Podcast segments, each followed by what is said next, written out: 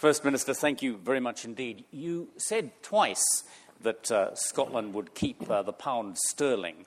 How will you be able to run an independent economic policy when monetary policy will still be set in London?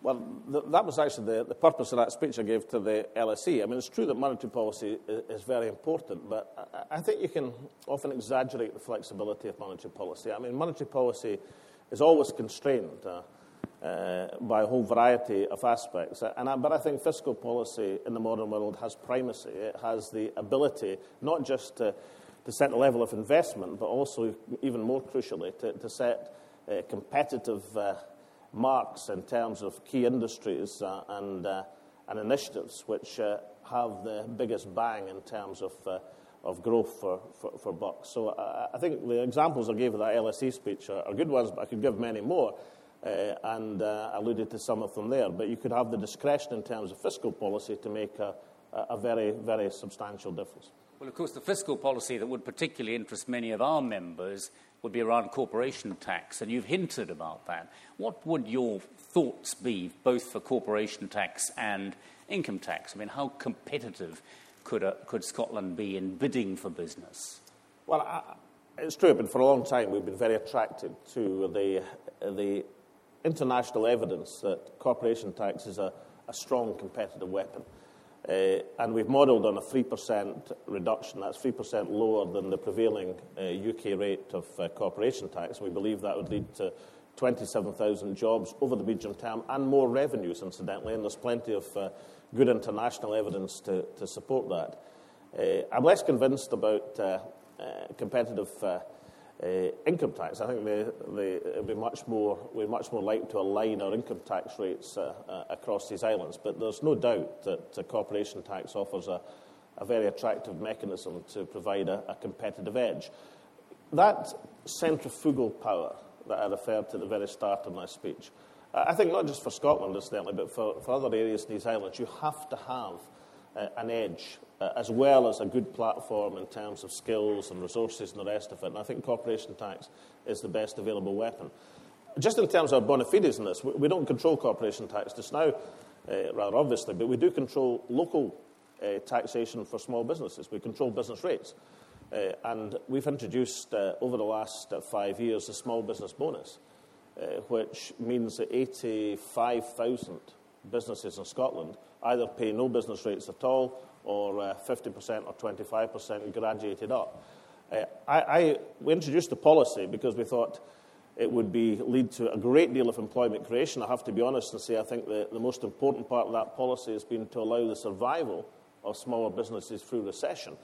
Uh, but I've got the most enormous uh, hopes and prospects for that policy of dealing with the fixed costs for the smallest businesses, uh, allowing people to gravitate and grow as being a huge economic and uh, employment driver in the future. And as I mentioned in the speech, probably 10 times worth the new small business uh, initiative that was announced in the budget. You'd be issuing Scottish Government bonds. I mean, what would be the prospect of them to international investors who might be worried about North Sea oil declining uh, pretty fast?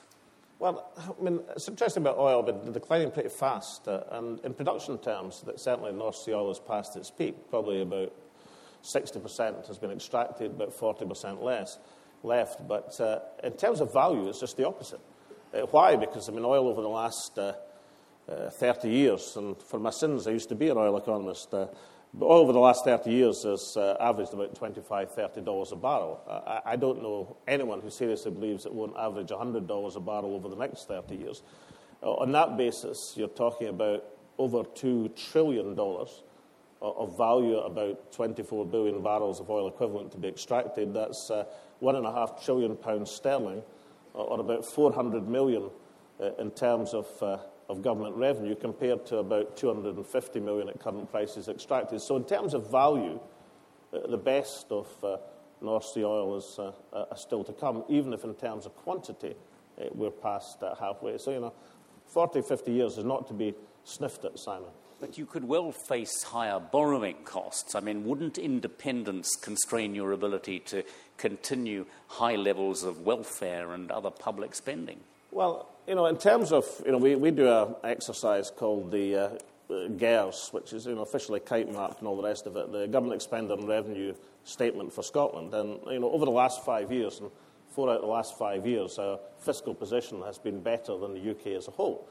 Uh, so we'd go into independence with a better. I mean, don't get me wrong. I mean, if you look at the, the current year, I mean, uh, 2010-11 at least, uh, Scotland's net deficit was minus 7%, the UK was minus 9%. So you know, Scotland still has uh, an issue. I'm just saying it's relatively better than the UK as a whole. So you go into independence with three things. You'd have uh, a better fiscal uh, position uh, in term, uh, you'd have uh, a better GDP to debt position because Scotland's GDP with its share of oil and gas would be higher, and you'd have you know, one and a half trillion pounds sterling of a national asset to be deployed over the next 40 years. Now, in most people's book, that would give you a pretty, a pretty strong collateral in terms of your rating. But a very good way to test it, incidentally, would be to take the issue I mentioned earlier to let Scottish Water issue bonds now. Uh, and, you know, I'd be, I'd be pretty confident that they'd be a AAA, uh, perhaps uh, even achieving, who knows, if the UK economy still performs like it's performing, when there are huge concerns with many of the rating agencies in growth now. You know, we might even be getting a, a better rating for Scottish water bonds and Treasury bonds or even the Bank of England bonds, who knows? Where would the decommissioning costs for North Sea oil come when, when that has to come up by 2040? Would they fall on you? Where would the tax reliefs well, well, be decommissioning's about estimated about 40 billion, and that's the relief, of course. That's not the whole cost to government. So it's about 20 billion for government, 20 billion for the oil industry, but that's against uh, an expected revenue return of 400 billion over the same period of time. So it's about 5% of the government revenue. You know, so if you're saying, well, we take the decommissioning costs, but we take uh, a 5% cost for a 95% benefit, then, you know, I'm Scottish, the answer is yes. well, in this uh, Jubilee, uh, we should probably conclude, particularly since she was previously my employer, by asking about the Queen. What is going to happen to the Queen in an independent Scotland? Uh, Simon's been too coy. He's had two significant employers in his life. John Major, the Prime Minister, he was of his private office, and Her Majesty the Queen. Uh, well, the, the, Queen stays as, as Queen of Scots. Uh, uh, I should, you know, just uh, for those of you interested in history, the, the Scotland and England had 100 years of uh, having the same monarch. Uh, incidentally, a Scottish monarch.